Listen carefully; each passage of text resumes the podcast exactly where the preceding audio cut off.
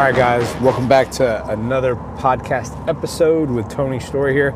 Just wanted to let y'all know I did drop this uh, podcast on Facebook the other day, let all my friends and family know the, what I'm actually doing.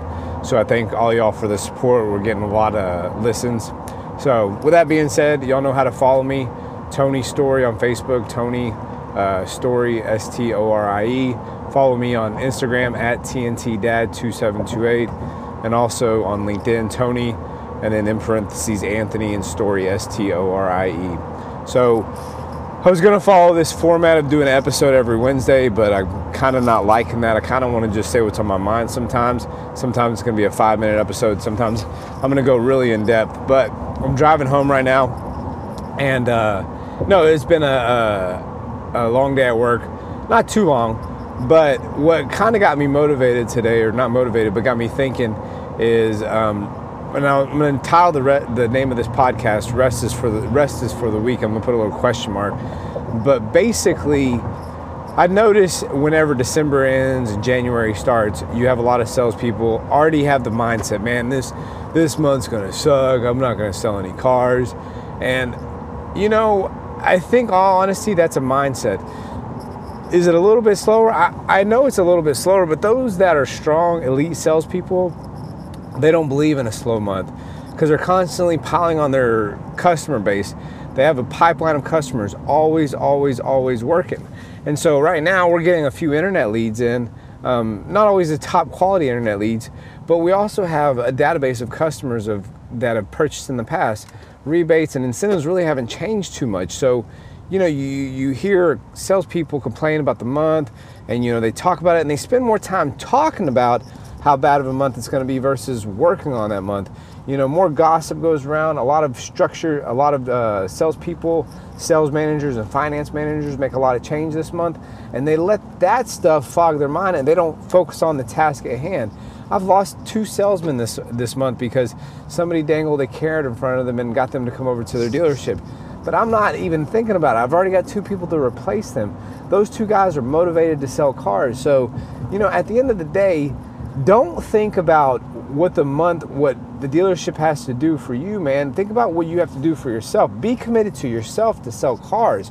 Don't sit there eh, to me i always like when people sit there and have that mentality that the month is slow because i'm going to steal every single one of their customers that they did not want to work on or they didn't want to up or they didn't even want to do anything with because i'm going to take advantage of what they don't want to do and i'm going to be um, more proactive in the stuff and the people they didn't want to work with.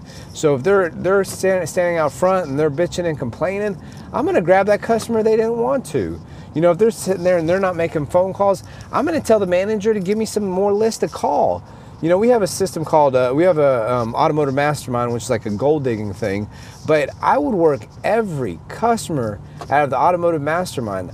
You know, I work the internet leads. I don't have a lot of time to mine that database because I'm focusing on my guys. But you know, I printed out the list uh, of who's on Automotive Mastermind, who's you know working it and stuff like that. And some people haven't even logged in for a month, and I'm going around to their desk and they're complaining about how slow it is. I'm like, you have a database of customers right in front of you. You cannot always depend on the dealership to buy the customers for you, to do the advertising for you. You have to create your own leads. You have to dig for referral business. You have to sit there and work your database. You know, there was incentives last month that you couldn't do a deal on, but there might be incentives this month you couldn't deal, do a deal on. You know, we have the brand new 2019 RAV4 out.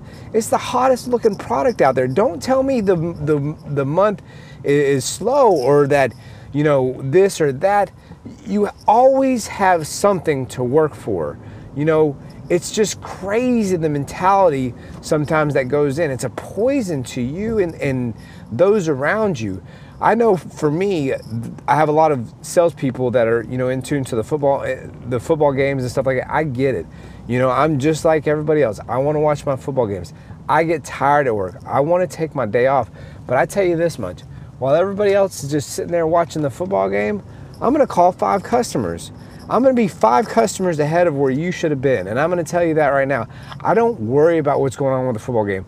I'm not a pro athlete. I'm not getting paid to play the game. So I'm not going to worry whether or not, yes, I am a Dallas Cowboys fan. And if you're going to stop listening to me over that, more power to you. Um, but No, honesty, I'm a Dallas Cowboys fan. But here's the thing I'm not worried about the Dallas Cowboys and whether they're going to make it to the Super Bowl. Because if they make it to the Super Bowl, I'm not splitting that bonus check that they're going to make. I'm not. You know that as well as I do. I'm more worried about what bonus check I get at the end of the month that the dealership's going to pay me. What leads I need to generate for myself through, you know, face, Facebook or social media. What do I need to de- do to generate my own leads? You know, what do I need to do to be successful for me? Because I know if Dak throws a touchdown, he's going to get paid for that. He's going to get his bonus check for winning something. I'm not. So I got to worry about what's making me successful and making my family successful. Because I can tell you right now, nobody on the team of the Dallas Cowboys or the Philadelphia Eagles or the Saints or the Patriots are worried about my paycheck. I'm worried about my paycheck. They're not worried about whether or not my wife, you know, wants to go buy this purse or whether or not, you know, my kids want to do this event. I'm worried about that. I got to provide for that. So when I say rest is for the weak, I'm not saying don't take your day off. I'm not saying don't enjoy your free time. You know, you have to have a getaway. You have to have, you know, that free time to release your mind. But I'm telling you, don't buy into the fact that this month's a slow month. This month we don't sell a whole lot of cards. You buy into that fact, that's what you're going to produce. Buy into the fact that you're going to do this, you're going to do that. Set your goal up. Hey, I'm going to sell 19 cars this month. I'm going to sell my average cars that I sell over over over last year. Make sure you're doing that. Don't buy into the bullshit, guys. So, anyways, I'm going to have little podcasts like this every once in a while to give you all a, a little bit of motivation. But I will tell you this: I listen to Ryan Stewman, uh, the Rewire podcast every morning. It's a very good podcast to listen to if you want to get your mind right. But he did say this the other day. I'm not. This isn't my quote, so don't think this is my quote. But he said, "Sales." Is the hardest five figure job and the easiest six figure job. Now, really, really think about that. What I just told you, rest is for the weak. That you know, you have those salespeople that worry about how slow this month is going to be. Those cut, those kind of salespeople. This is the hardest five figure job that they're going to ever have. There's a lot easier jobs where you can make five figures, and it's the easiest six figure.